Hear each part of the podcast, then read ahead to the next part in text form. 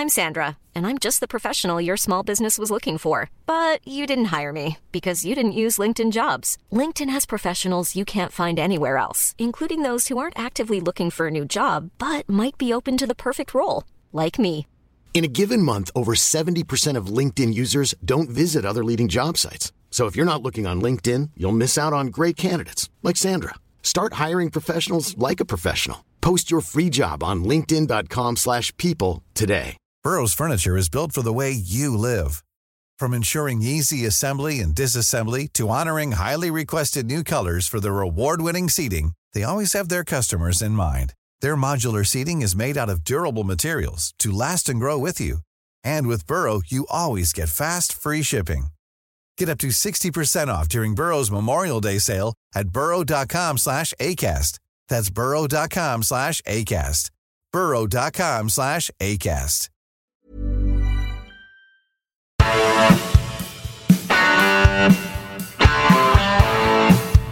You're listening to Achtung Millwall, broadcasting from the beautiful South Birmingham. Accept no substitute. Hello, dear listeners. Welcome to Achtung Millwall, number four one six. My name is Nick Hart, and we speak. We are gathered on the internet in the aftermath of a really strong away win last night for the Lions at Sheffield United. Um, the starting eleven for Millwall, um, similar, but one or two strategic changes from the, the debacle on Saturday. In goal last night, Bart Białkowski across the back line, Shaun Hutchinson, Dan Ballard, and Jake Cooper on the wings, the wing backs, left side, Scott Malone, peroxide blonde, Scott Malone. And on the other side, the Mister Reliable, Ryan Leonard, reliable Ryan. Um, the midfield seems to be Gary Rowett's preferred double-headed midfield. That's uh, the two Georges, George Saville and George Evans these days. Up front, a player that I like, Sheyi Ojo. Um, in the middle, Uh, the returning Tom Bradshaw in place of Benik Afobe, who sat on the, on the bench last night. And then the man himself, oh Superman, Mister Jed Wallace, in his roving role on the right side of the of the attack. We go from a debacle to one of the best away displays seen for some time by a Lions side, such as the, the lot of the Millwall fan, dear listeners. Um, it was a really enjoyable game last night. Scoring opened on ten minutes with that um, wonderful... Uh, cross, or was it a shot from the right side by Jed Wallace that um, seemed to, you know, mutate from one into the other and drift into the net over the head of the Sheffield United goalkeeper, putting us one up. After that, Sheffield United slowly, for me, started to take control of the first half, up, including um, a really decent save on on twenty-seven minutes by um, by Bart Białkowski. As the half wore along, I thought, you know, increasing the pressure was turning on, the screws were turning, and in the end, we did indeed concede that penalty on forty-two. Scott Malone clipping, uh, I think it was Billy Sharp on the right side of the penalty area, allowing him to convert the penalty for one each at half-time. I must admit, I felt a sense of real injustice, which is a tribute to the, the Millwall performance at half-time as, as we, you know, left the pitch. But I did fear, I don't know about you, dear listener, I did fear a long second half in front of us. And so it started. There were chances, you know, really early for Sheffield United.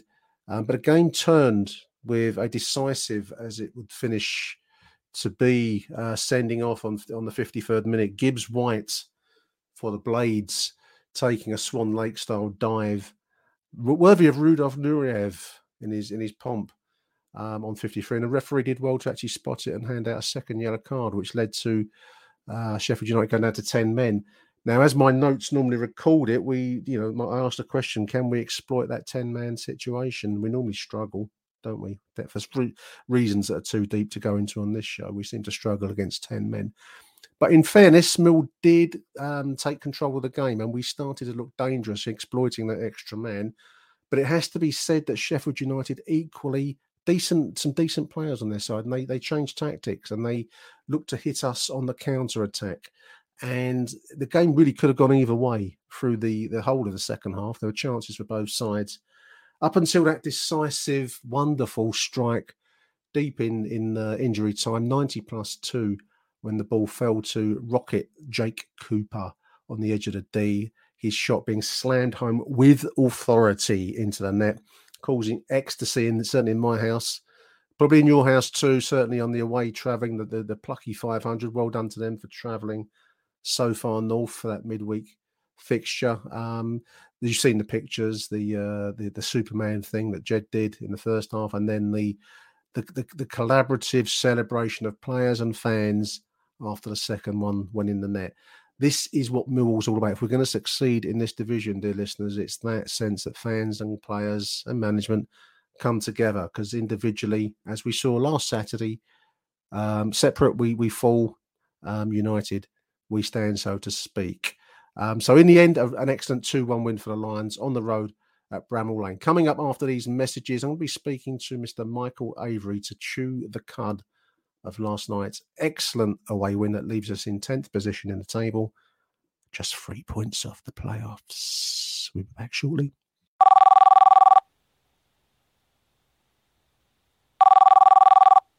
Hello, Nick. It's Barry Moody. I just, I've been thinking about over the weekend, not watching that Saturday, which is very disappointing. I know we've had, you had a few people on about it, but what I can't understand is why we don't attack more. And that's what's getting to us. And I don't know what he's done with George Saville. Everyone started, where I sit in the dockers now, they start to turn on George Saville. I don't think it's his fault. I think what's happened, he's playing George Saville in a more of a defensive role. And when he played for us before, he was getting forward behind, he was getting into the box behind the strikers. So I don't understand what Gary Rowett's doing there. And as, as for young Cooper at the back, I don't know what's happened to the lad at the moment. He uh, really seems to be struggling at the moment, whether he's trying too hard now to get it right. But and as I say, overall, our attacking, the boy from Liverpool does look good, but he tends to, I think, try, to do, to try and do too much. But it's only one defeat. The next two games are going to be very important. But I think if we do lose both then, then I think he could be in a bit of trouble. You know, I do like the man, but looking at some of the football we're playing, they're not creating chances. It does get a bit frustrating, as you know. Anyway, I thought that's my pen of Nick. Nick, all the best, mate. What do Jake Cooper and Ron Jeremy have in common? They love a screamer. Hello, Nick. The bomb here. I'm four vodkas in now, doubles and all. I told you, didn't I? We are going up. Say we are going up. There's only one guy right, mate. Achtung, Millwall. So there we are, dear listeners, from the ridiculous to the sublime, so to speak. Um, three voicemail messages. Big thank you to everyone that left us voicemails. Um, first one recorded in the immediate aftermath of Saturday's debacle at home to, to Luton. And then the second two in the aftermath of last night's excellent away win at Bramall Lane. Um, what's it like being a Millwall fan, eh? Um, joining me to kick over the traces of such philosophical questions, Michael Avery. Welcome to the show, Michael. Good afternoon, Nick. Uh, thank you for having me. Good to be back on the show. I've not been on for a while, so it's nice to have a nice catch up, isn't it? We may I'm be sure, joined by I'm Harry sure Warren at, at some stage. I'm sure, I'm sure you're delighted to hear from me, listeners, aren't you? We may be joined by Harry later, but we'll see. Um, in the meantime, we're speaking with Michael. Um, Michael, we were just saying off air um, how enjoyable a game it was as a game of football last night, I felt. It was a real, um, it was a battle. We brought our, our our A battling game, the Millwall game, and just as a as a spectacle, as a, as a you know, if you can put your, your loyalties to one side, I actually thought it was a good game of football last night. Yeah, and that's one of the reasons why um, I've asked you to come on the show today, Nick, or I've asked to come on, because normally for the listeners who aren't aware, we've got like a little rota um, for the guests who come on, because there's, there's quite a few of us now, and too many voices boil the broth.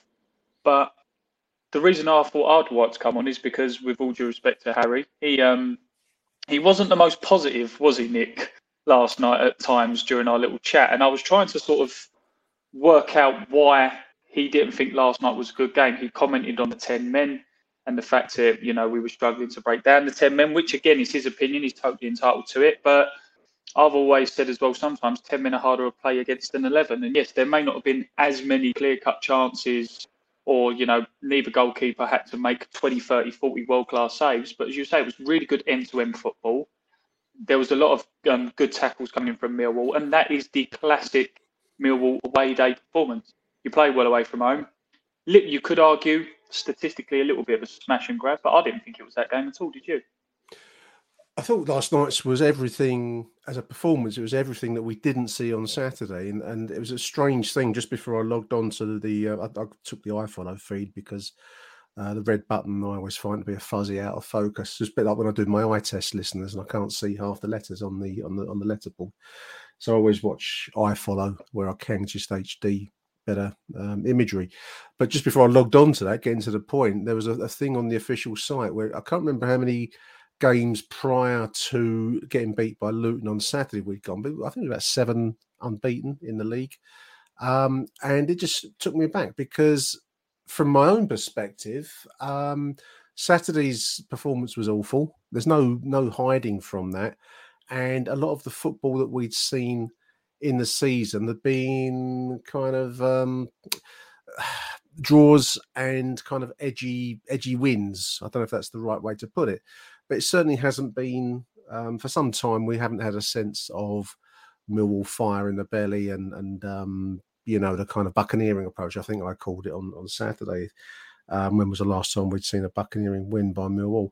Um, well, last night was a buccaneering win by Millwall, um, albeit, and I think possibly this is the nub of the problem, because I think there still is a bit of a problem. It was Rowett football played in the right way at the right location and with the right spirit. The players delivered for him last night, Michael.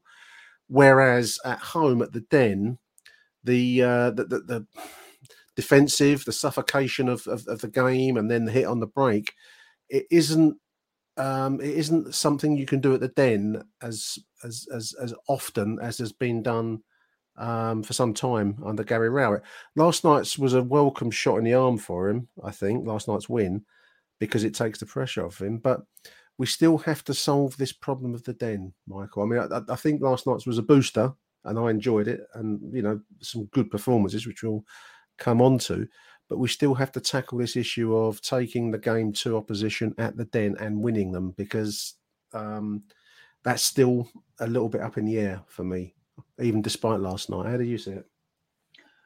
I think to a point that Millwall fans, and without trying to alienate or lose listeners or anything like that, I think there's an element where we need to realign expectations. And that's not just from, you know, the fella who sits in block three screaming and shouting, or the bloke in the surf stand who gets a bit lively. I'm talking about all Millwall fans. Now, Gary Rowett obviously has a style of football. Whether you like it or not, it gets results. You will not get relegated under a Gary Rowett team. The fact that we have been playing so perceivably poor from our opinions, ability of, on the field, but we are tenth. Okay? Yeah, so yeah, you give yeah, the expectations. Yeah, yeah. But also as well, I remember a few years back on, an, on another podcast, um, not of not one that we're involved with, Steve Morrison was on the podcast and they said a similar question when he was playing under Neil Harris. They said, why, you know, at home do we seem to struggle compared to away? And Steve Morrison, this was when he was in League One and doing well, he was saying we play a style of football which invites pressure and we hit on the counter, or it's a defensive style, and then we catch them on the back foot. Now, the reason why I say Millwall fans needs to realign their expectation isn't because from if Steve Morrison was saying this in seasons when we got promoted and was playing under Neil Harris, this isn't a new thing. This is a way we've been playing now for three, four, five years. We've just had different managers. Perhaps with Rowett, it might seem a little bit more, speech marks, boring or sort of beige because it's more organised. Neil Harris, as we've always said, Nick, and you've said on the show, was like a cup final way of playing football. Yeah, you've got the results, hit teams on counter, counter-attacks. It was that kind of little bit gung-ho when we was attacking, whereas Rowett's is a little bit more steady and defensive-minded. Millwall have played a way of football now where, yes, it might not be pretty, but it gets results. It grinds out results when you need them. I think when you realign your expectation is that is the type of team we are and this is the type of manager we have, would we be more accepting of the results, of the performances, of the way certain teams are playing and the way certain teams are managing? We said a while back, and I said it on the show, Gary Rowett is a modern manager. We are a modern club, modern tactics in a modern game. Is there an element where some of the fans might be that's still a little bit too four four two, too old-fashioned? Possibly. I don't mean to pigeonhole, but it could be. It could be that, Nick. It could be that we're not used to boring one nils or nil nils at home.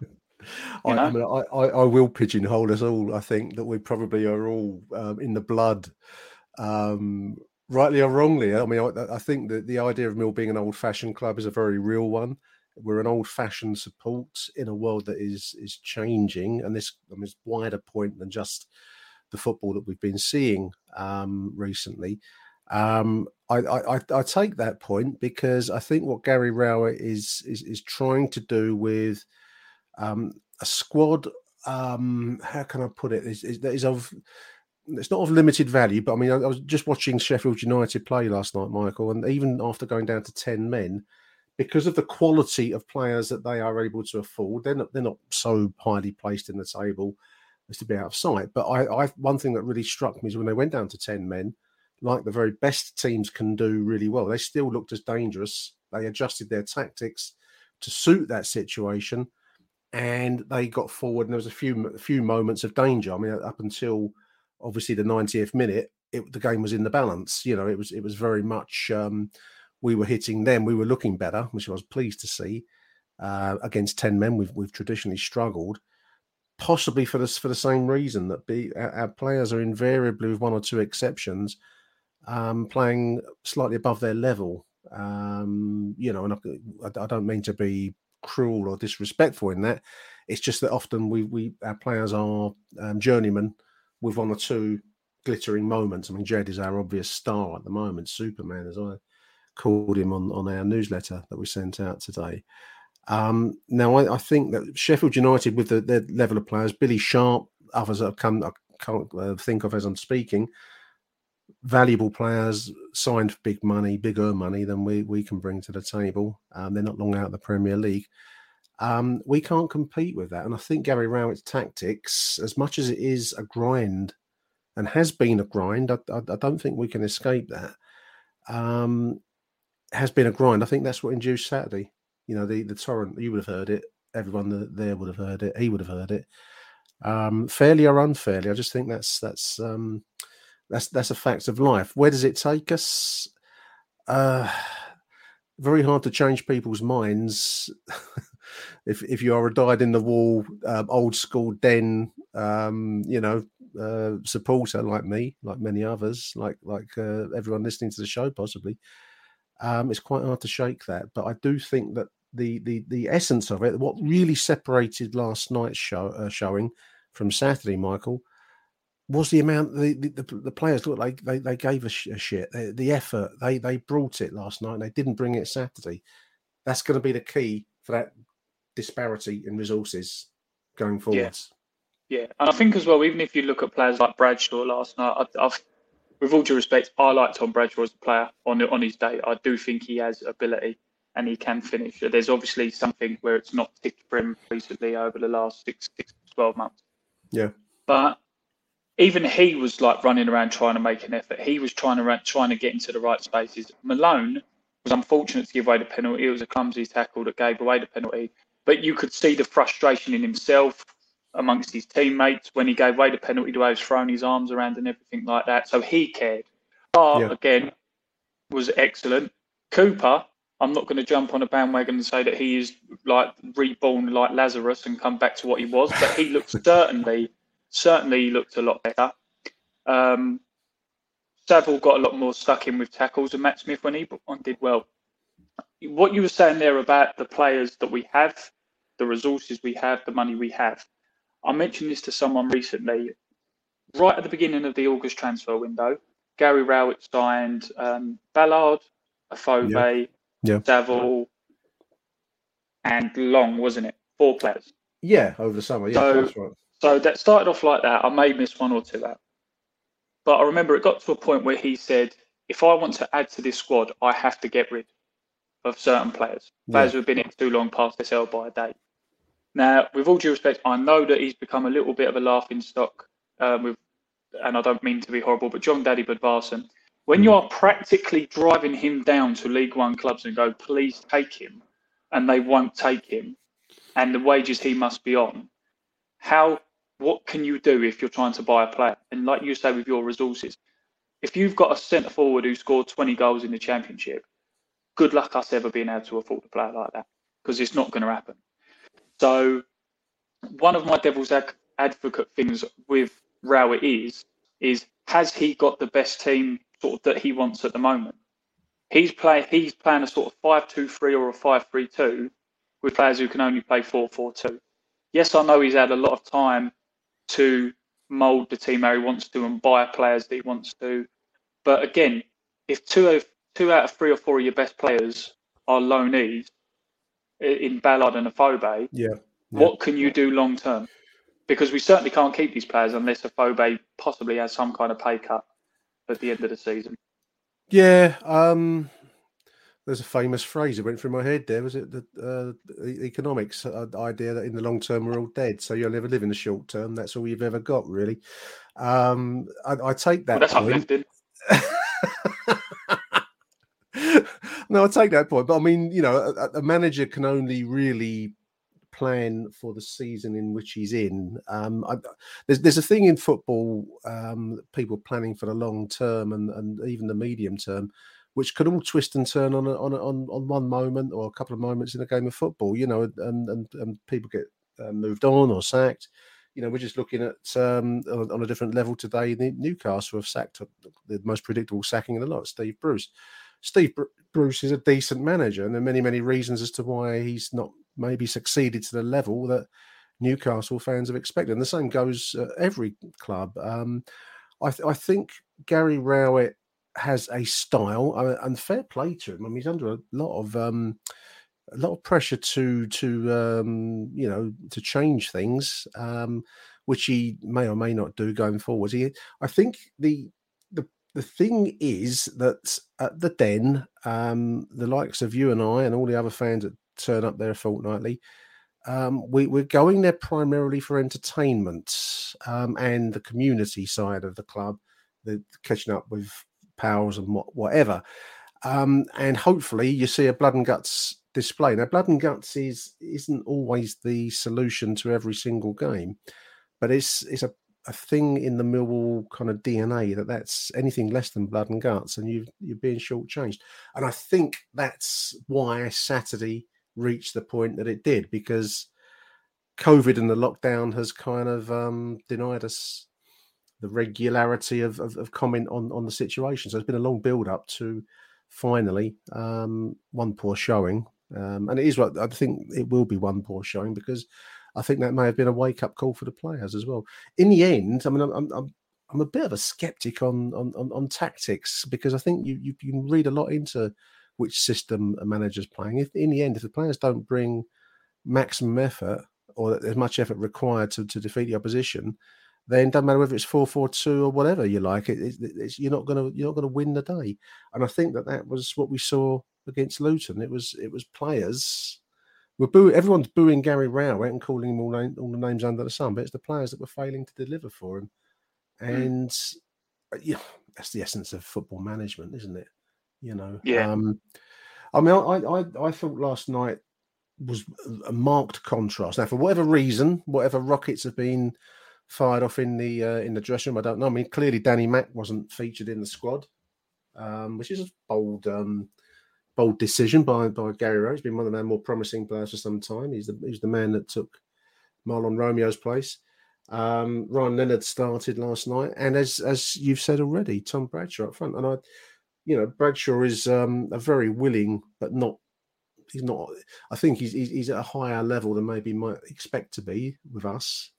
Um, but he gives you one hundred percent, and I think that's what the difference was last night. We got one hundred percent from every single player. I didn't see anyone hiding last night, and that shouldn't be refreshing, but that was what was re- refreshing from Saturday.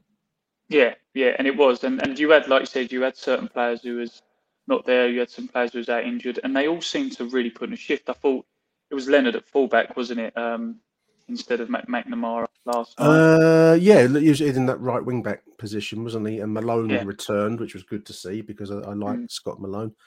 Um, otherwise, I mean, Bradshaw came in up front. Otherwise, it was largely the same group of players.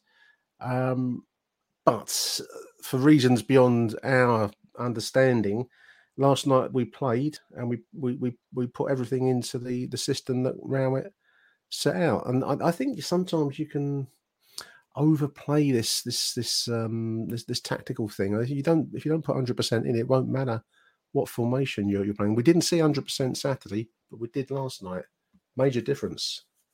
Yeah, yeah, and and it's it's frustrating is the wrong word, but it it it makes you think now what we would be capable of if we put in that sort of level of performance every week. Because Luton, yes, it, it, the, the wheels fell off drastically, but I think this has kind of been building since, probably since the Fulham game, really.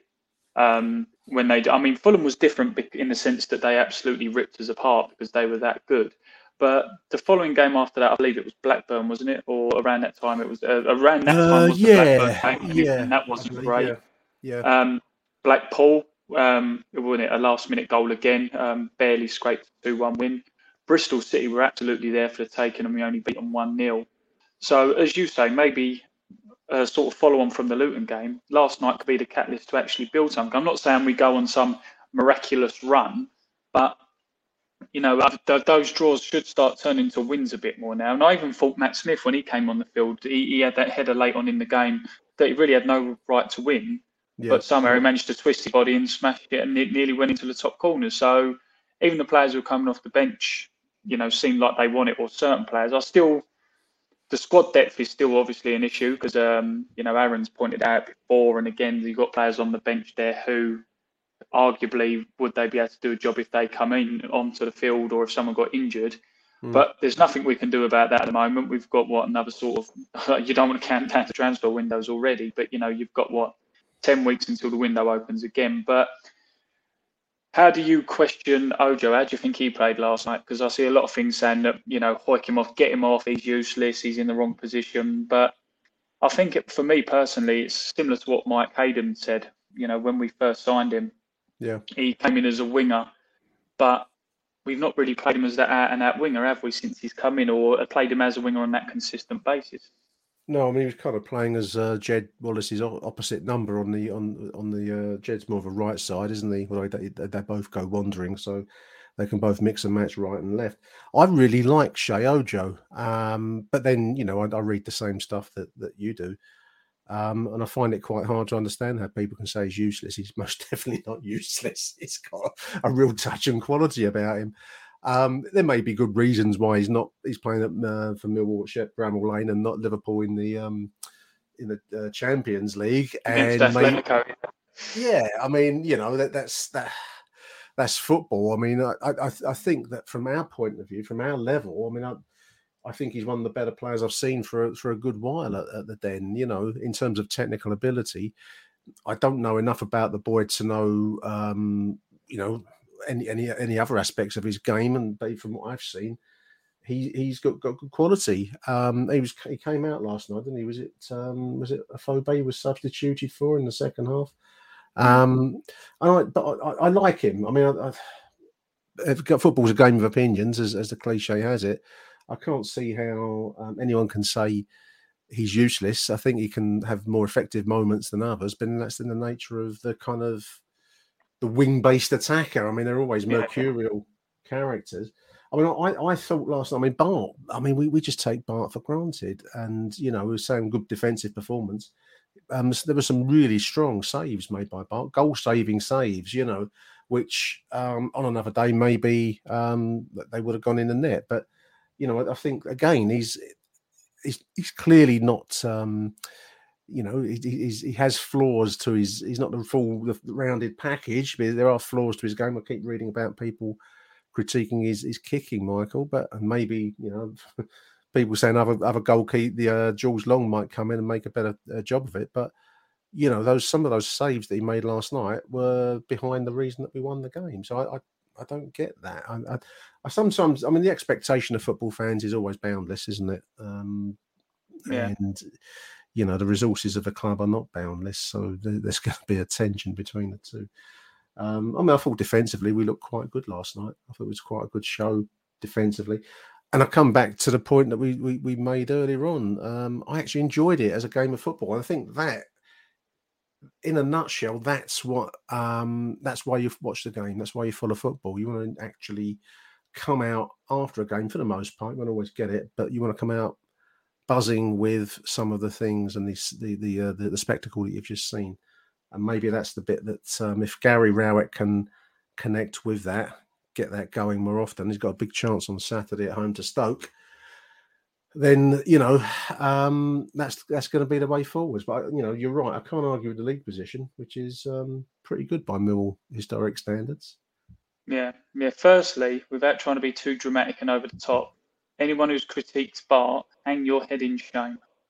Because you see it online now. I mean, I know, I know, I know. I'm, you, I'm, you can't um, take it too seriously, but you do yeah. see it, don't you? No, I, I jest, but no, you're right. And I think the problem is, is that you say, and, and we've said it before. He, he does get taken. For, he does get taken for granted. We expect him to pull these saves off every single week. Um, I think that Jed Wallace is the absolute runaway already. Superman, Superman, yeah, Superman for for player of the season. Um, already, and we're, we're only to what two months, three months into the season. Um, but again, I think if you took Jed out of this side, God forbid he don't go in January, but if you took him out of this squad, Bart arguably would be one of the player of the seasons again for a third yeah. consecutive season. Yeah. Um, kicking aside, yeah, he's he's he's the real deal. He's the real package, and we've absolutely fell on our um, you know fell on our feet getting a goalkeeper like that, because he's he's superb in my opinion. They're um, going defense. from um, George Evans, Michael, I thought as well. I mean, he was another player that, you know, I think we described him as wishy-washy or beige or magnolia or all those kinds of words. But I thought we did okay last night, George Evans in midfield. I thought he, he was more, more in, you know, and, and George Saville, actually, the two Georges, both mm. looked on it last night in the way they didn't on Saturday. Yeah, I, th- I think the critique of George Evans is unfair, if I'm totally honest. I really, really do. I mean, I know... I am unfair. I know I know, I know, I know. We've mentioned it amongst ourselves, and apologies, it's but it's this the den exactly, yeah. Um, but I think I think it's unfair because we know his limitations. He, he's very much in that. Do you know who he compares me to? Not positionally, but the way he is, he's very much that sort of Jack Smith role. You know, yeah, in the sense that yeah, he, yeah. He, he, you just look, it's Jack. Just sit there, do what I'm going to tell you to do, and don't do anything else. That's what that's what you get from him. What, there was a game, I can't remember, I think it might have been Q P R first game of the season when we made a late sub and it was him. And you sort of heard a universal groan around the um, around the stand. But I don't think that was a groan at Evans personally. It's the fact that you know that Rowett's not bringing on a player to change a game because yeah, Evans yeah. can't do that. No. But you, you think, and this and this is again where sometimes the expectation of Millwall fans does surprise me. I mean, I'm not some oracle of Millwall knowledge. Anyone who listens to this probably thinks I'm a complete idiot sometimes as well. I like to think there ain't many of them, but there might be some that completely disagree with me. But George Evans last season, considering how bad we were playing last season at points, when George Evans come in, how many people were going, well, he's stabled up in the midfield, or he looks steady on the ball, he looks okay. I know he had that bit of a mare at centre-half, I can't remember who it was against now. Um, But he, he, he He's didn't more have, of a midfield and a defender. Yeah, I will give yeah he, he didn't have a particularly good game um, last season at the back, but I can't also, really... He, yeah, he's not pulled up any trees, don't get me wrong, but I wouldn't say he's been playing poorly this season at all. Give, no, give mean, him a break. Justice for Evans. The Saville and Evans midfield seems to be Gary Rowett's preferred two, certainly at the moment. I mean, Keith Belt um, seems to have faded from favour. Billy Mitchell, I don't know when we'll ever see Billy Mitchell at the moment because, you know, he, he seems to have um, faded out of, of That's another weird one, isn't it? Very, um, you know, I won't flog the Conor Mahoney, um, where, where, what became of him, but he's, he's disappeared somewhere. Uh, and obviously, la- yeah, last night, as it turned out for the, uh, it turned out well for us, but Danny Mack, not even on, on the bench. So, and I haven't read anything about that. I mean, I might have missed it, listeners. I, I'm not that studious. I follow every single comment on, on the, on the, um, on the side, but um, for Danny Mack not to even be in the squad is, is, surprising, I think, probably the best way to put it. Um, Alex Pierce sits on the bench. I, I think they must have like a, um, a sponsored spot on the bench or something. So he never seems to feature other than more, more desperate situations, you know. Um, so I, I think it, it, it sounds churlish in the aftermath of a really good win. I mean, there were some really good moments last night. Jed's goal, the um, the cross that turned into a shot. I mean, it's just one of those wonderful moments for the season. And then obviously the late, late winner from uh, from Jake Cooper, which was absolutely buried. I mean, it was one of and those. Let's not, uh, let's not forget the chance from Mason Bennett that he he, he missed as well, which could which could have yeah sort of added to a goal tally. So there was that was another good attack. But that was sorry, very I, I bad luck. Yeah, very, very bad luck on Mason there, because I think that he had no time to really react, other than just to get a block on it and and see where it went from the, from that from the impact. Um, no, I, I mean, some really standout moments. It was a really enjoyable game, and it was really, really refreshing after Saturday, which was a bit toxic, I must say. Um, whether that's right or wrong, I, I, there's another another debate. Um, but on to Saturday, Michael, and, and we do have a big game against Stoke, and such is the nature of football. We've got to reproduce the same levels that we saw last night at home to Stoke. Um, and hopefully, hopefully, um, just maybe, maybe um, you know, a similar style, I think, would, would be, you know, if we see the same effort, a similar style against Stoke, then I think that would earn the approval of the Den crowd, because I think if you if you're not seeing one hundred percent effort, which we didn't last week, then that's when you'll really get problems from a Millwall crowd, I think. Yeah, yeah, and it makes it a little bit more difficult, because I believe isn't um, Afobe out because he's on loan from Stoke, isn't he? I suppose he will be, wouldn't he? Although he didn't, yeah. didn't start last night, so I guess yeah. that will mean a Bradshaw start. I guess maybe yeah. Bennett. I don't know. Um, maybe John Daddy. John Daddy. Oh dear. Um, that's that's probably not. No. Um, But no, you're, you're right. But hopefully, like we said, you know, we've we've just come off the back of um, three points away against a team who probably are in a slightly false position, you know, with their resources and their fan base. Well, we're three points like behind uh, Stoke, Saturday's opponents. Now we we we are, we are quite literally three points off of the sixth spot, the fabled sixth, um, yeah. you know, playoff mm. spot. So. Um, I suppose Gary Rowett would point to the statistics, the, the league table. The bottom line result is always um, how he's going to be judged. And I suppose football management, as he'll know by now in his in his career, is never a fairly based um, judged game, is it? No, no. His three hundred sixty degree annual review is is conducted each week in front of the West Lower, you know. Um, but we're actually, after that win last night, that's that's a very decent position to find ourselves. We we lurch from the lows to the highs at Millwall, Michael, don't we? Yeah, and it goes back to what we said at the beginning. Only at Millwall can you be in tenth position, three points off the playoffs, one defeat in ten, and pissed off. Only at there Millwall. We go. That's, that's Zampa's Road Syndrome, that's called. Um, I want to say thank you to Michael for hanging around whilst we got this recording going today. Uh, big thank you, mate. And... Um, uh, we will be back at the weekend after the Stoke City at home to see what you know what new what, what new hell or what new ecstasies await us at five p.m. sadly. Thank you, Michael. No problem. Arrivederci Millwall. Achtung Millwall.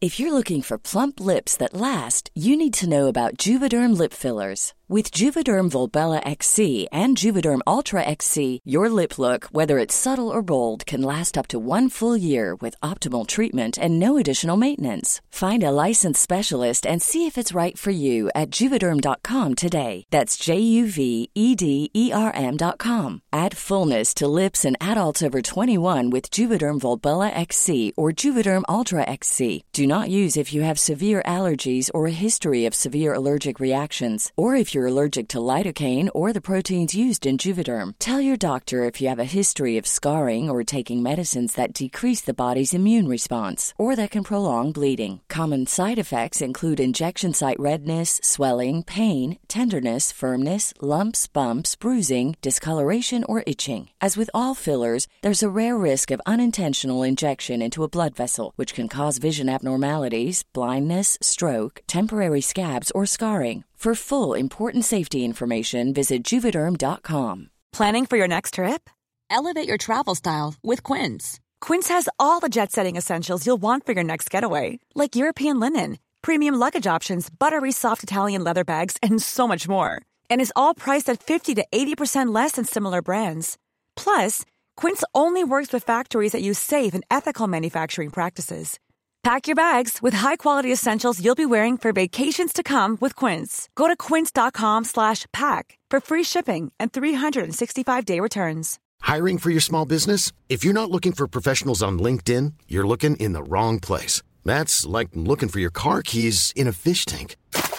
LinkedIn helps you hire professionals you can't find anywhere else, even those who aren't actively searching for a new job but might be open to the perfect role. In a given month, over seventy percent of LinkedIn users don't even visit other leading job sites. So start looking in the right place. With LinkedIn, you can hire professionals like a professional. Post your free job on linkedin dot com slash people today.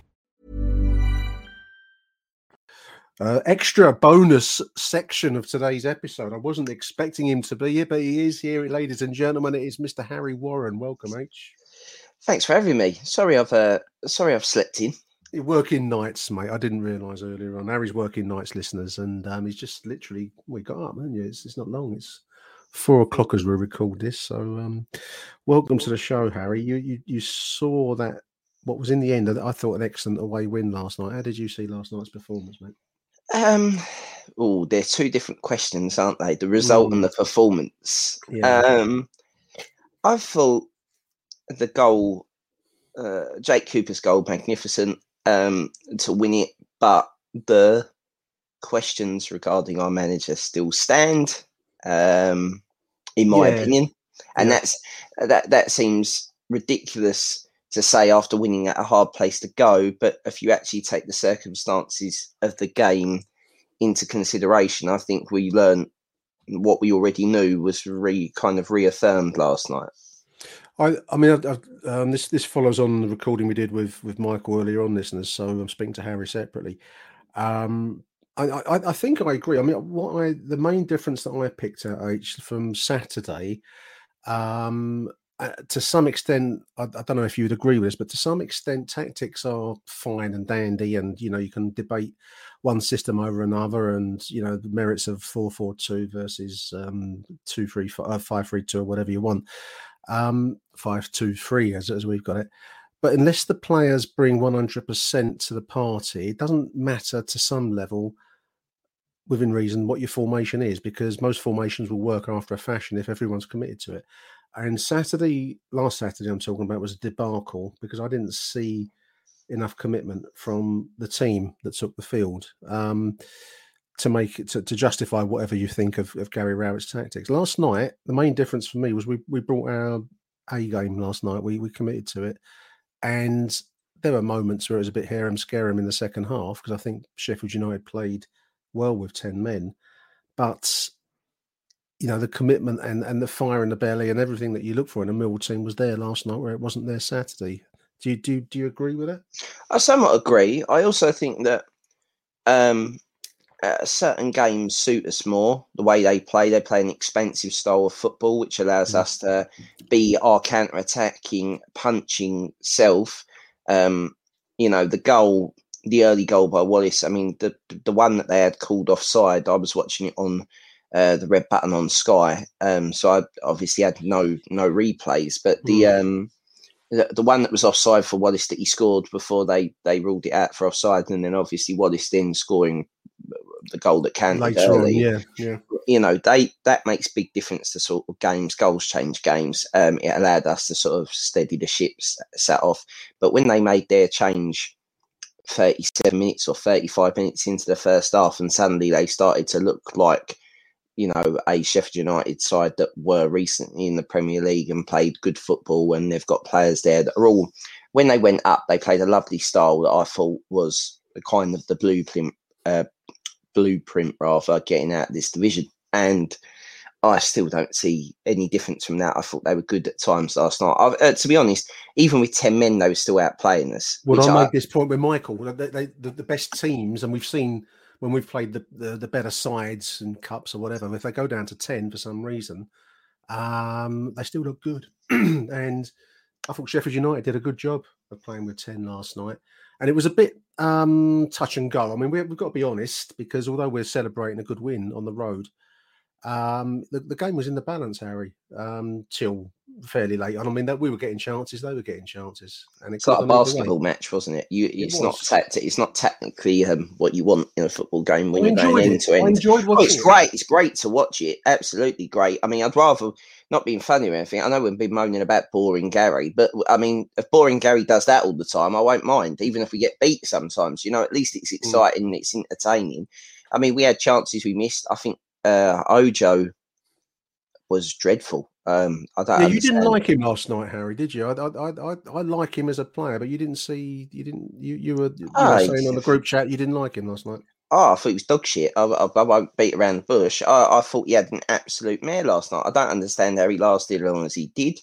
Um, I think that the substitutions Gary Rowett ended up making very late on, but you've got to give him credit when they work. They did work. Um, I'm not sure. I'm not sure if that by hook or by crook. I mean, even a stop clock is right twice a day, but you know, the, the you've got to give him credit. Um, but neither one of those substitutions scored the goal. It was a goal by by Jake Cooper. I mean, I don't know what he was doing there. I don't know what got into Jake Cooper's head. Uh, I mean, I've never seen him hit a ball like that. I don't know if you've ever seen him hit a ball like that, and it just. It was- He went for a phase. He went for a phase when Gary Rowett first came to us of getting forwards, um, doing the unexpected. I think probably that's the best way we can we can put it. It was it was it was in places he wouldn't expect to normally be as a centre back. And I thought he was trying to get back to that last night. I don't know if any of the players listen to our show. I, I like to think they all do, and they all weigh it all up, because I think we've been saying about the early period of Gary Rowett, um, when Jake and the like would get forward, and even Shaun Hutchinson would get forwards and do. Create weird situations that are totally unexpected. And I think that was in that mould last night. That that strike from the edge of the D was put away brilliantly. I mean, you know, you can't expect it every week of him, but it was yeah. plum of a plum, wasn't it? Yeah, I mean, he shifted it from, he shifted that from the left-hand side of the goal all the way back right. I mean, if, if, if Bradshaw hits that or Jed hits that, you know, you're probably giving it even more credit. You know what I mean? Yeah. It's yeah, one of those yeah, that, yeah, yeah. that you talk about. But yeah, I don't know. I just thought they last night, they... They managed the game well in situations. We've got to mention Bart, because I thought Bart was fantastic last night um, yeah. as well, um, yeah. as usual. Um, I thought the penalty by Malone, Scott Malone looked a little bit off the pace, but he's coming back from injury, obviously. And Scott Malone will be fine, but I didn't think he had a great game. Um, but yeah, all in all, you know, it sounds sort of, I don't know, sort of sour grapes for me to be turning around and saying I wasn't impressed. I, I was impressed that we won. I think there were still things that can be improved on. And again, we know we are quite good away from home. He is well, good away it. from home. This is it's solving the Den problem. And it's strange for it to be a problem, but it is a problem, because our, our home form has been um, at best patchy. And I think the, the question marks for Gary, I mean, he will point at the league table, which um, which I think we sit in tenth position. I was looking earlier on. I think it's tenth position. Those please. Three points off the playoffs. um, you know. I don't know if that's... I think that's damning with faint praise. I think the league's quite bad. That's that's what that's telling me. The league is I mean, shit. It is what um, it is. I mean, you, you, you can only you can only turn out in the league that you're in. How many I mean, wins you know. we won? How many games we won this season? Uh, Three. We're now on four. Four, four. One, four, play, uh, play thirteen, one, four... Uh, drawn six, obviously, and, and lost three, um, which would include a debacle on Saturday. I mean, there was an unbeaten run prior going into. I was saying to Michael how when I was uh, clicking on the iFollow link last night, because I can't bear that red button malarkey. Um, but the, one of the paragraphs I was just looking at was how we we uh, prior to Saturday, um, we'd gone seven, I think, unbeaten in the league, which yeah. is a fact. You know, you can talk about the performance. Two wins. Five you, draws. As you know, Harry, I mean, football, you're judged on the bottom line, and that's the result at the end of the day. What do you bring in? And, you know, Gary Rowett, the case for the defence, would point at the league table and say tenth position, wherever we finish in, in the season. But to be in tenth position is a historically good performance by Millwall Football Club standards. So um, that's that's that's that's think- the that's the conundrum of football management, isn't it? I I agree. I think the, the, the fact is, though, that tenth, although not historically a Millwall finishing position, has become what is expected. Uh, mm, you've got to yeah, understand yeah, that yeah. The, the football fans always want progress, and to finish, where was it, eighth the first season, then the relegation battle with Harris, then where do we yeah. finish under Rowett the next season, ninth, tenth, something like that. Then last, then the last two seasons, the COVID-affected seasons, have been steps backwards. Um, And again, somewhat, this doesn't really feel until probably last night. I, I didn't feel like I'd got any there was no Twitter um, overstatement. There was no Millwall-ness mad run beginning. No. And I don't think you're going to get that with Gary Rowett. I don't think he instills um, me anyway with mad Millwall, um, fuck it, book the Wembley tickets, book the coach tickets, we're, we're going to Wembley kind of thing. Um, I don't think... And I, I, I still don't think we're, we'll make the playoffs, um, regardless being... I mean, who, who knows? I mean, the, the things with statistics, I mean, I've just, I've just quoted those ten position, blah, blah, blah. Um, that does disregard some pretty poor performances, although the results, the draws, you know, you can see a draw one, one two ways. But the den doesn't erupt like it did on Saturday. I know you weren't there, H, but anyone that's listened to the previous show will hear it.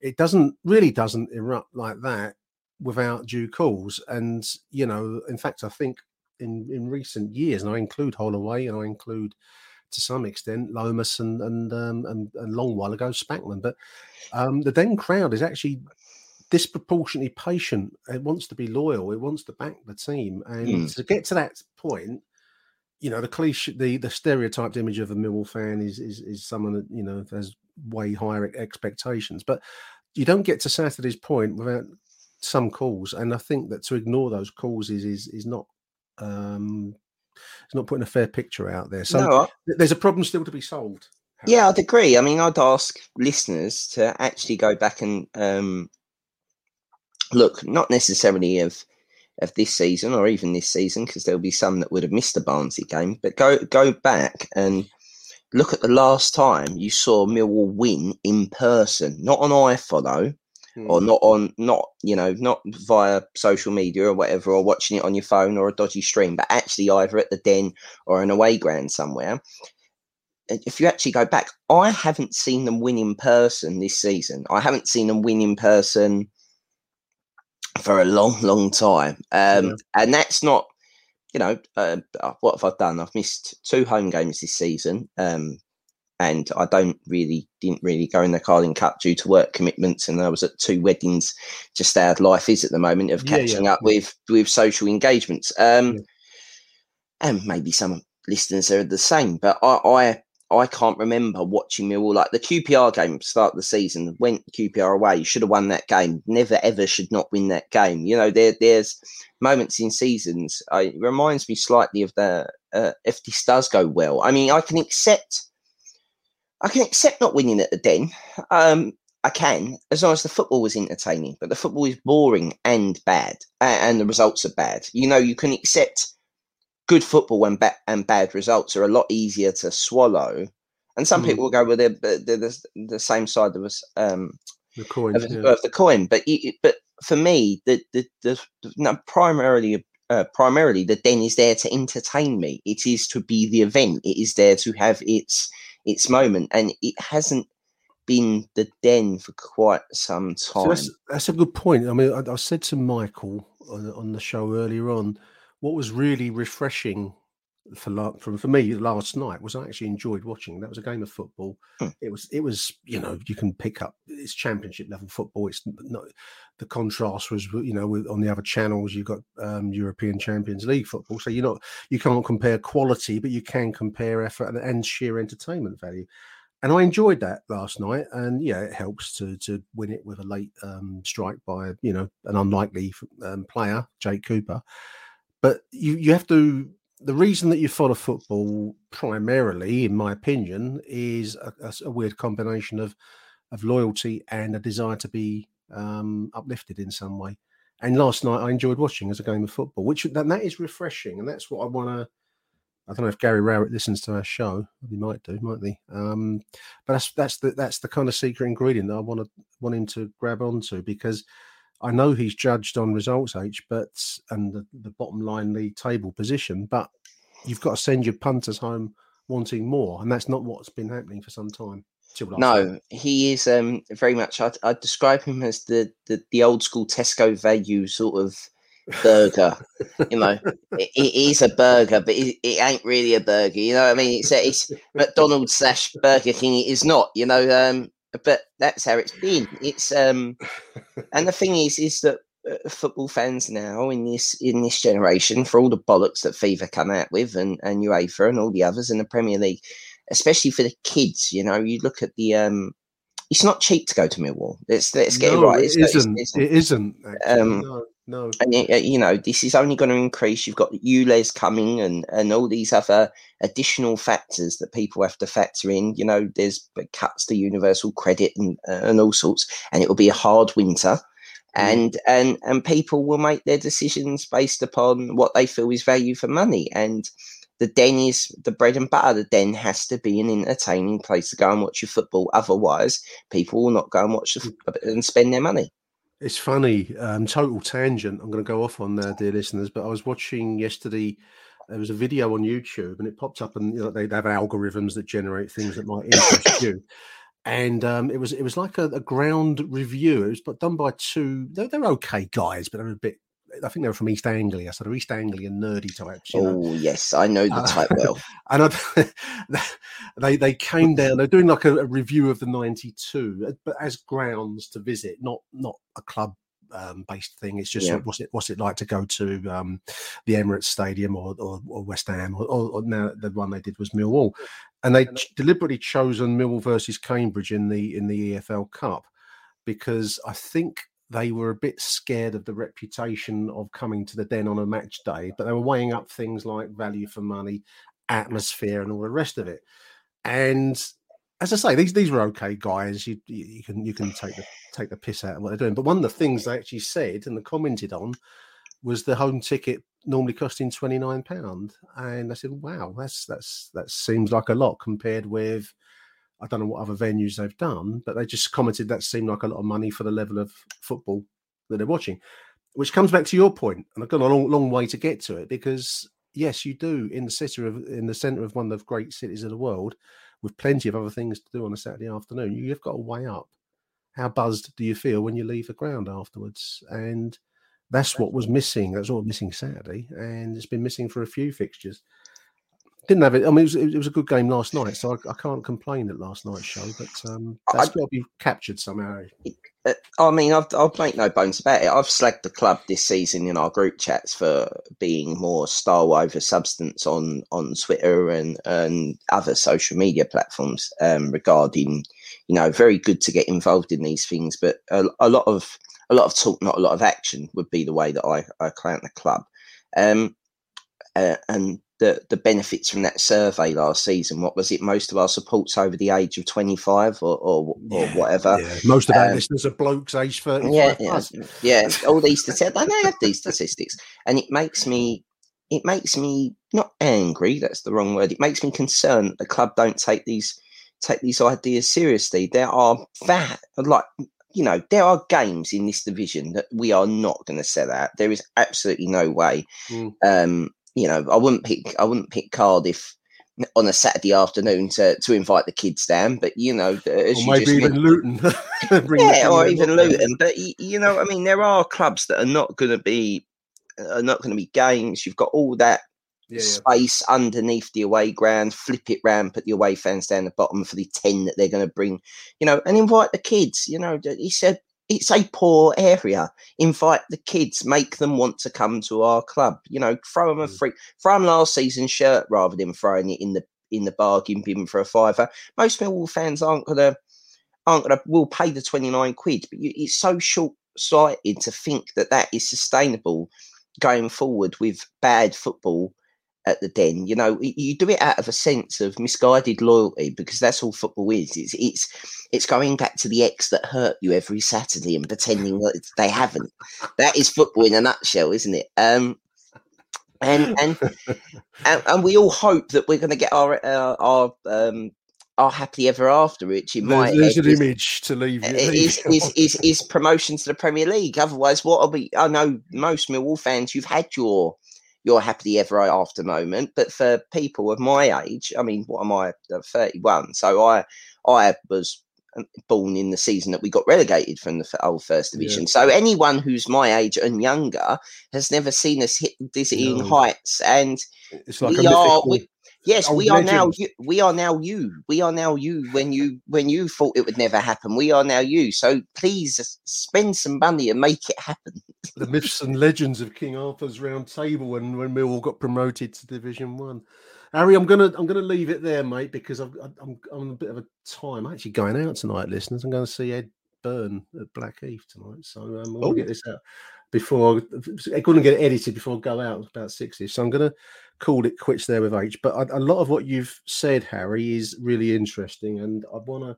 I've actually been weighing up a podcast on modern football, um, how it is now, and where our dear little old-fashioned club stuck in nineteen seventy-five. Uh, might fit into it, because I think it's actually, it's actually a big question. Everything you've touched on um, about, you know, um, entertainment and, and other stuff like that is really, really important. And yet, you know, I don't know that um, any of us think deeply enough about it.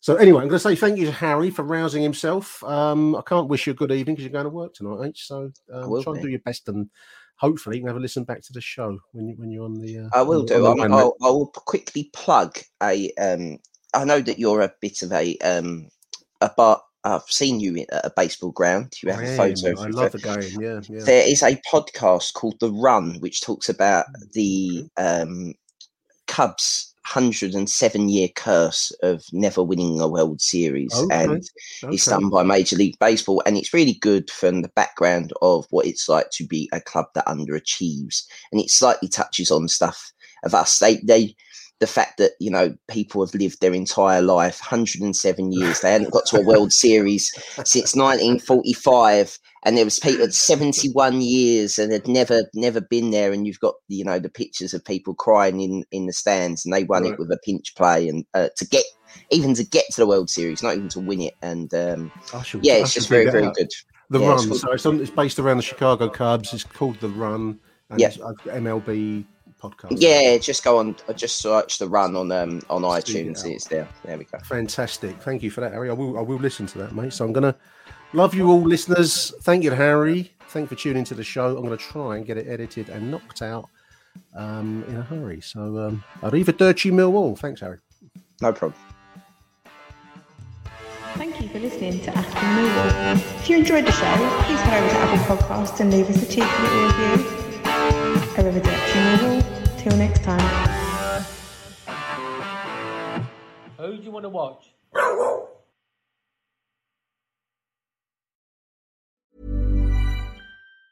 Mom deserves the best, and there's no better place to shop for Mother's Day than Whole Foods Market. They're your destination for unbeatable savings. From premium gifts to show-stopping flowers and irresistible desserts, start by saving thirty-three percent with Prime on all body care and candles. Then get a fifteen stem bunch of tulips for just nine ninety-nine each with Prime. Round out Mom's menu with festive rosé, irresistible berry chantilly cake, and more special treats. Come celebrate Mother's Day at Whole Foods Market. Normally, being a little extra might be a bit much, but not when it comes to healthcare. That's why United Healthcare's Health Protector Guard fixed indemnity insurance plans, underwritten by Golden Rule Insurance Company, supplement your primary plan so you manage out-of-pocket costs. Learn more at U H one dot com.